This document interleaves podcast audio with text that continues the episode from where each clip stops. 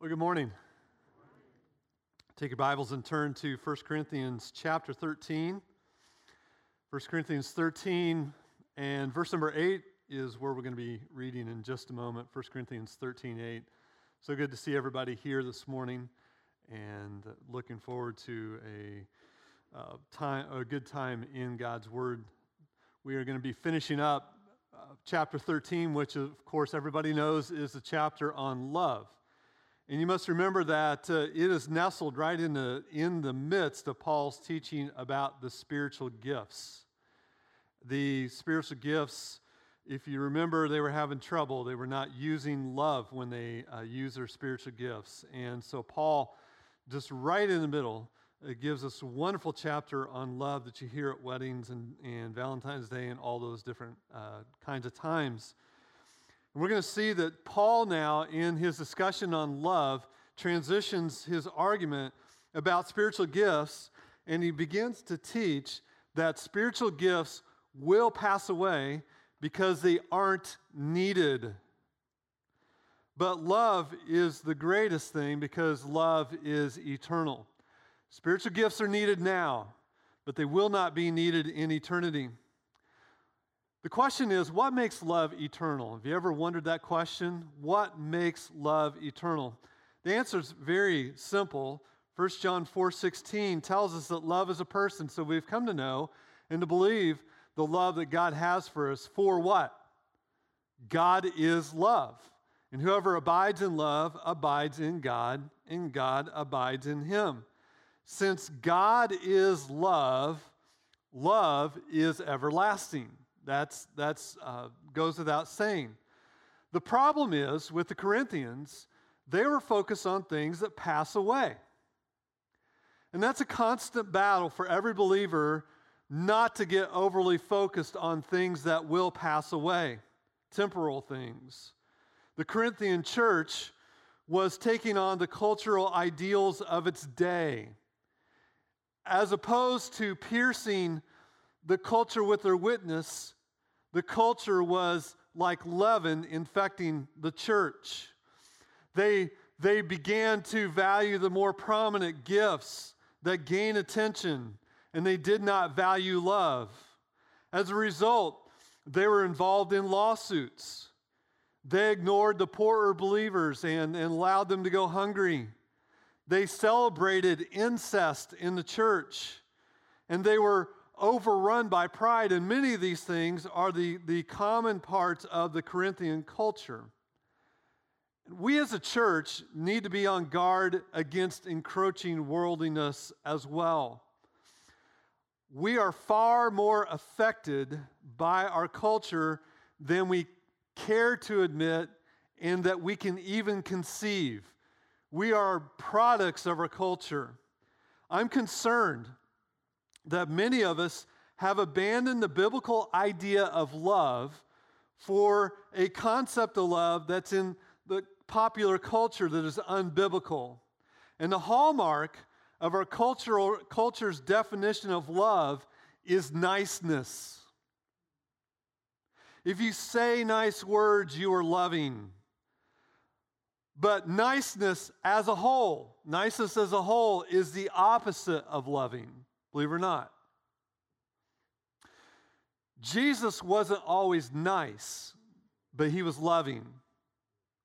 When the disciples were standing at the gates of hell above Caesarea Philippi, it was not nice for him to look at uh, Peter and say, Get thee behind me, Satan. But it was the most loving thing he could say. When John the Baptist saw all the religious leaders, the Pharisees and Sadducees and scribes and the Jews coming down to watch his baptism and to critique his baptism, it was not nice for him to look at them and call them, You brood of vipers. But it was loving. The most loving teaching that Jesus could give in Matthew 24 was not, Hey, you know, you guys are right. That, that temple is beautiful. Instead, it was loving for him to say, There's not going to be one stone left upon another.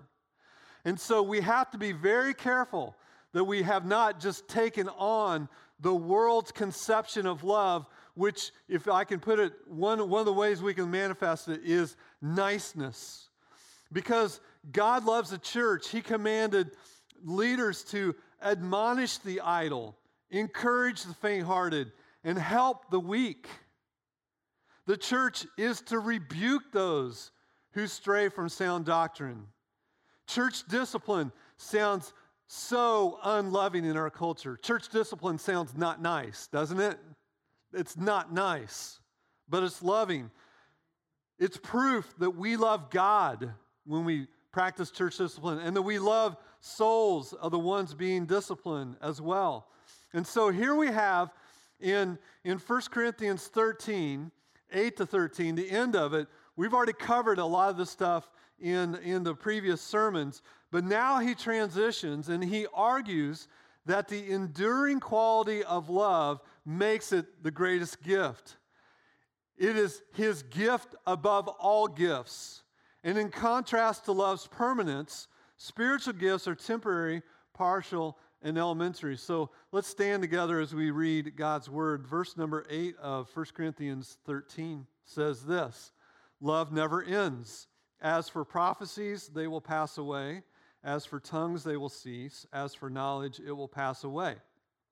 For we know in part and we prophesy in part. But when the perfect comes, the partial will pass away. When I was a child, I spoke like a child, I thought like a child, I reasoned like a child. When I became a man, I gave up childish ways. For now we see in a mirror dimly, but then face to face. Now I know in part, then I shall know fully, even as I have been fully known. So now faith, hope, love abide, these three, but the greatest of these is love. Lord, we thank you that love endures. We thank you that you are love. And we thank you that you have given us the gift of love and that we can become more loving. I pray now that as we look through this somewhat difficult passage, that you'll give us understanding of what you are trying to tell us through the pen of Paul. In Christ's name, amen. Thank you. So let me summarize Paul's argument for you as we get into it. Here it is. Ready? Since no, love never fails, it's the greatest gift. Since love never fails, love is the greatest gift. Let's just uh, look at how he develops this point. The first thing he does in verse number eight, if you look at with me, is that he, he tells us that gifts are temporary. Such interesting language here. He starts off the verse by saying, Love never ends. In reality, the word there is fail, falls. Some, some translations say love never fails. The t- correct word is falls. Love never falls. You know, before the days of bulldozers and earth movers and dynamite and heavy equipment, roads were narrow paths. And some of the ones in the Roman Empire were very famous for how treacherous they were. There was a road uh, very famous uh, going to Athens that most likely Paul walked across. But some of these, some of these uh, roads that went through the mountains, you were walking right along the precipice. And every now and then, with rain or something like that, uh, the, the roadbed would just suddenly fall away. You know, the path, it's just a path, it would just fall away. And the idea here is, is the exact same thing. That's the idea. Love will never fall away. Love will never collapse. It never, it never fails and never falls. It never will collapse like these ancient roadbeds. But what about the gifts? Look at what he continues to say. As for prophecies, they will pass away. As for tongues, they will cease. As for knowledge, it will pass away. Now, let me show you the literal language here. It's this prophecies will be discarded, tongues will cease, knowledge will be discarded. Now, that's very fascinating language. The language of Paul is important in this verse because he is pointing out that tongues are different than prophecies and knowledge. The word is discarded. The verb for tongues is cease, and it's in the middle voice. And in the original language, the middle voice meant that it was an internal thing. And so the ceasing of tongues is an internal thing, it happens to itself. It's, it's like it's a self causing action. It seems that God gave the gift of tongues with a built in stopping place.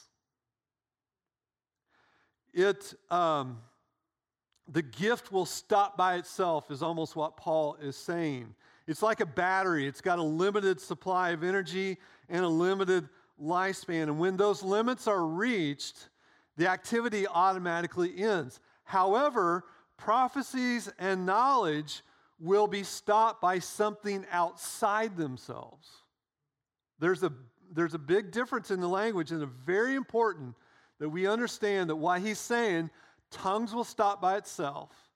Prophecies and knowledge will be stopped by something outside themselves, and we'll see what that is in just a moment. The distinction is, is uh, inarguable. Now, why would that be? Why would tongues cease by itself? Well, tongues is a sign gift. Uh, the gift of tongues was given to the apostles as a sign from God that their message was from Him. When was the very first sign gift? Pentecost. And they preached the gospel, and everybody understood in their own language, you see.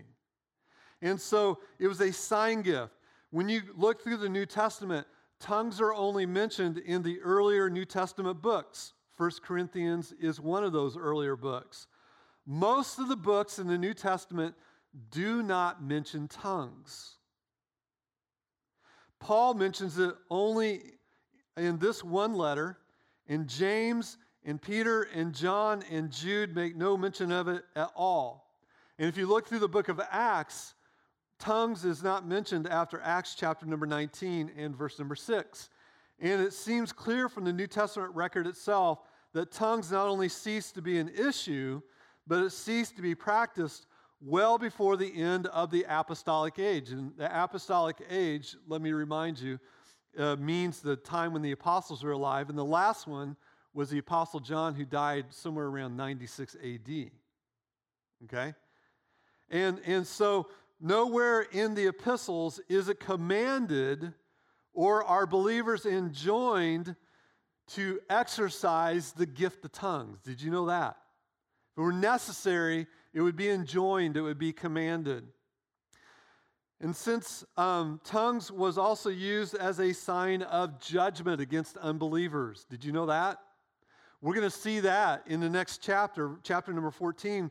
But I want to read two verses from 1 Corinthians 14. It says this In the law it is written, By people of strange tongues and by the lips of foreigners will I speak to this people, and even then they will not listen to me, says the Lord. Thus, look at his conclusion tongues are not a sign for believers, but for unbelievers, while prophecy is a sign not for unbelievers, but for believers.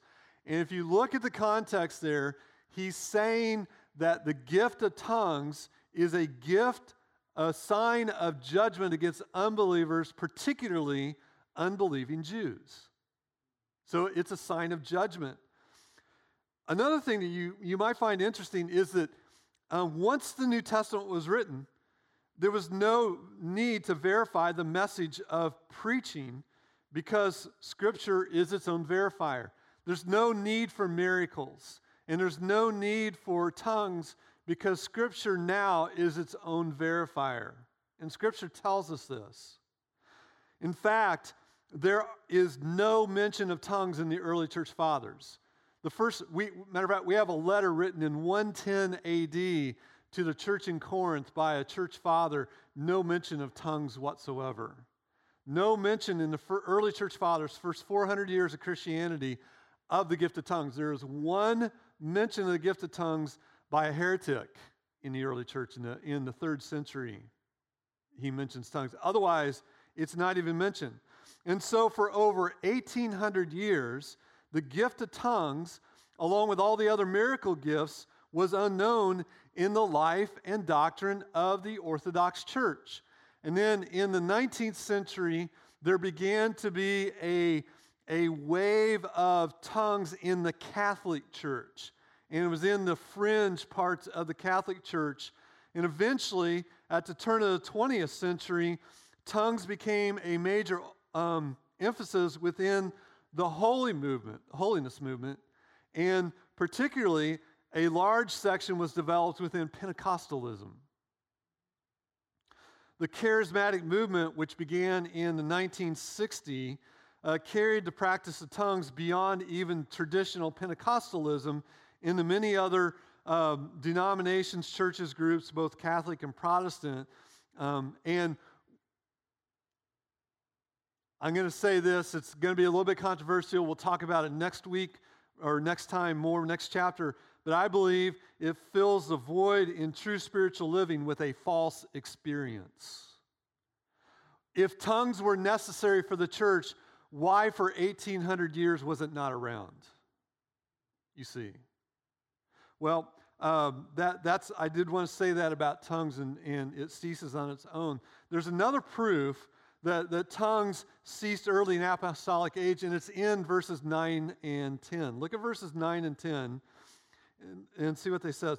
For we know in part, and we prophesy in part. Now, what two gifts are those? Knowledge and prophecy, right? What is not mentioned? Tongues. Tongues is not mentioned. We know in part, we prophesy in part. When the perfect comes, the partial will pass away. Simply put, the value of prophecy and knowledge must be judged in light of eternity. Notice tongues is not even mentioned. Why? Because they've already ceased. There's no need to mention tongues because they've already ceased.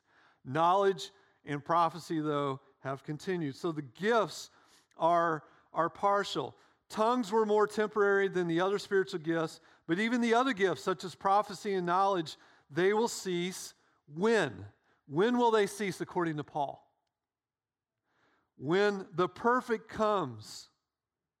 Now, right now, our knowledge and our prophecy, and prophecy being defined as preaching of the gospel, preaching of the word of God, they are partial and imperfect. But we have, and get this, this is so important, we have everything that God wants us to know about Him in His Word. Did you know that?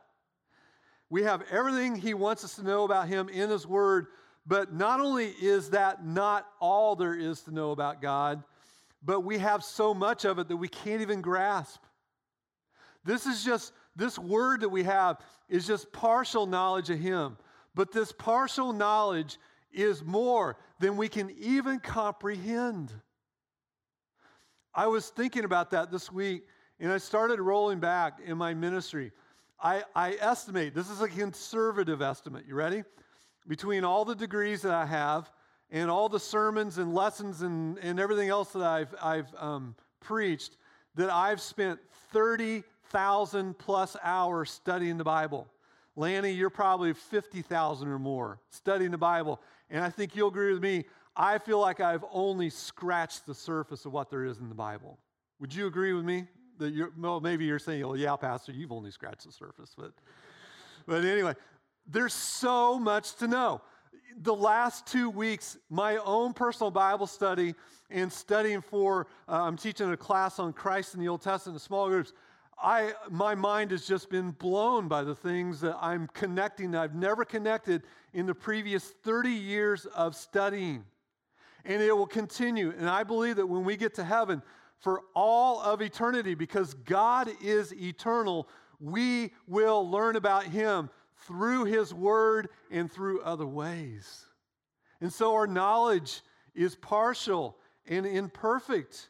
But the Lord has provided all the knowledge that we need in order to know and to serve Him more and better every day. In fact, we can't even comprehend it. And yet, the written word, as I said, does not even ex- begin to exhaust the truth of who God is. Isn't that wonderful? Heaven will not be boring. And if studying about God is boring to you, then I'm going to just say flat out there is a problem in your life because God is more exciting than there anything else in this world. Our knowledge and our prophecy are partial. You know, there's a there's a in the Arabic speaking world, a pious person is expected to wash his or her hands uh, before they pray, wash their hands with water. But they, they, but if once traveling through the desert and no water is available, and it was time for their prayers, they had a, a solution for that. The, the worshiper was allowed to get down and to use sand and to wash, go through the motions of washing their hands with sand. And they had a proverb, and here's the proverb. You ready? When water is available, the sand washing stops. And when you have access to the real thing, the partial stops, meaning prophecy and knowledge. You see. So our knowledge and our prophecy is sand. And when the Lord comes, or we meet him in death, our partial knowledge will be discarded in the light of his perfect knowledge. Prophecy will be discarded because we will now be completely transformed to be like our Savior. And so when Paul says that the per- when the perfect comes, the partial will pass away, he's speaking of the eternal state. And some of us will, will reach the eternal state through death, and some of us may have the privilege of reaching eternal state through his coming. Praise the Lord. So the gifts are partial, the gifts are not for the mature. Now look at verse number 11 and I'll explain what I'm talking about. Paul gives another parable here. Look at the parable. When I was a child, I spoke like a child, I thought like a child, I reasoned like a child. When I became a man, I gave up childish ways. All right, that's pretty easy to understand, isn't it? Except there's a, a little bit of a caveat there. The word for child, the word translated child, is not the most common form of the word child, which is paideia. Paideia means child.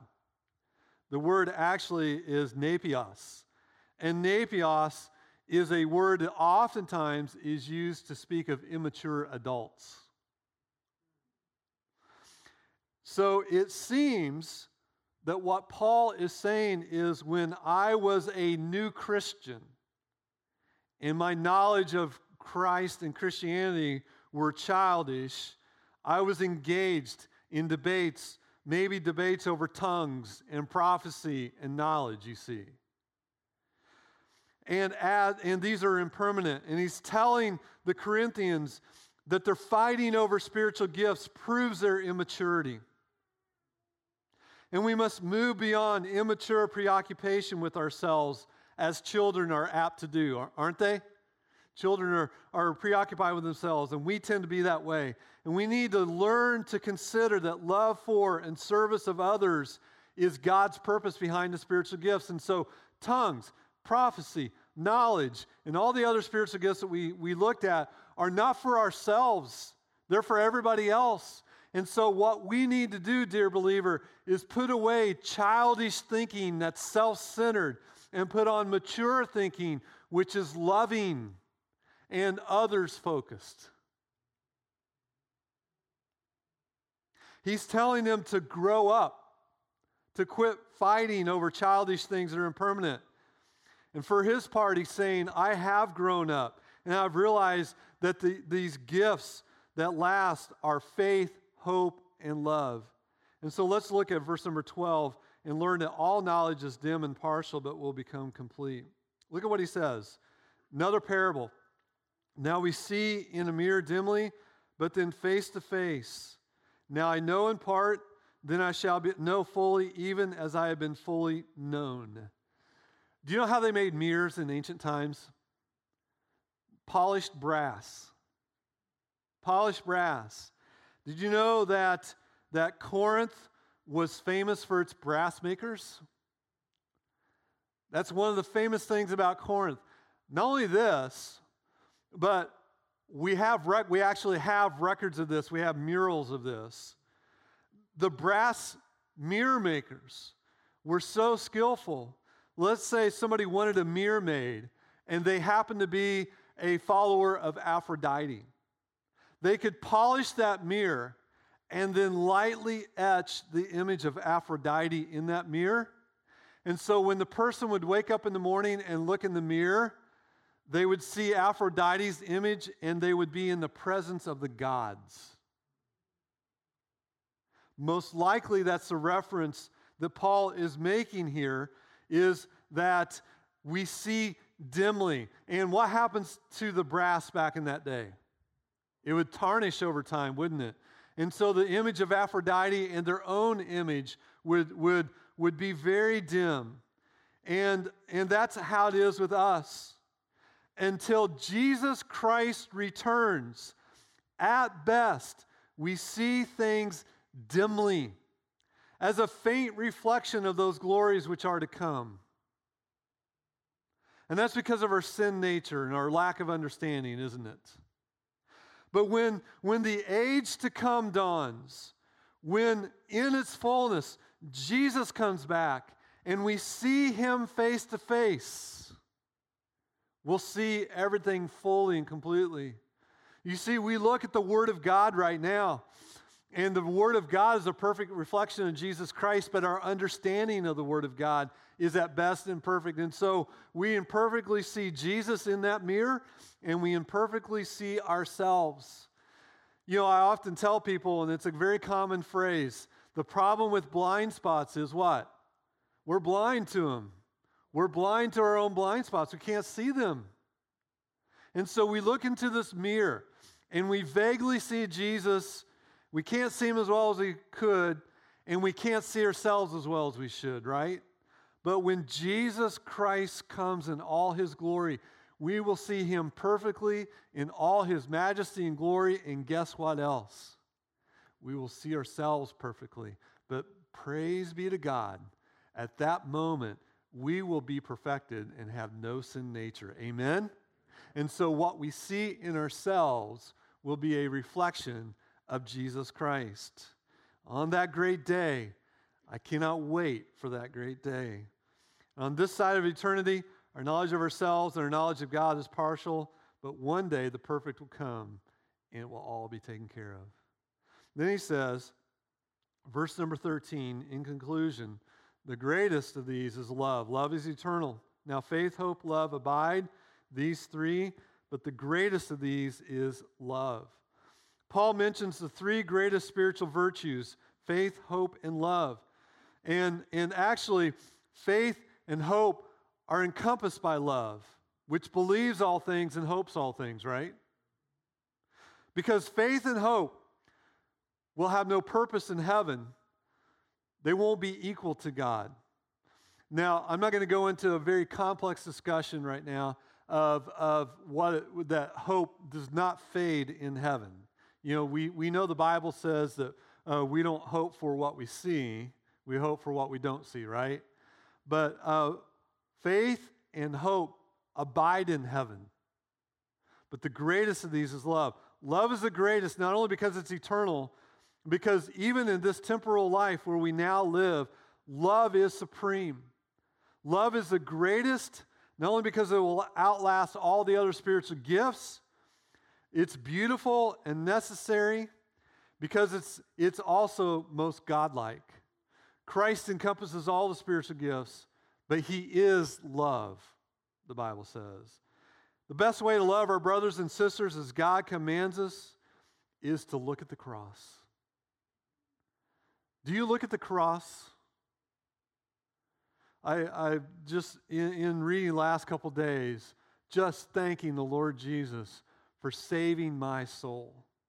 I'm so undeserving of it. And the cross is such a horrible thing. Jesus died for all my sins, including those times I have failed to love my brothers and sisters in Christ as God commands me. Whatever love I show to my neighbor is to mirror that love that God has shown to me in the shed blood and wounds of a sacrificial Savior. Love for my neighbor can arise only when I behold the cross of Jesus Christ and consider his death for my sins. And so, as Paul made it clear in this wonderful chapter, the gifts of the Spirit will cease when the perfect comes and we finally reach maturity.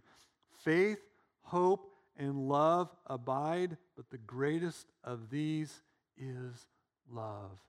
Dear believer, where is your mind? Is it on temporal things that pass away, trying to get ahead, trying to uh, find the next, um, next big thing here on earth? Or are you focused on, on Christ and are you being humbled by his great love? And in turn, practicing that love with one another. Lord, I thank you for this wonderful chapter. We thank you that love abides and remains because Christ is love.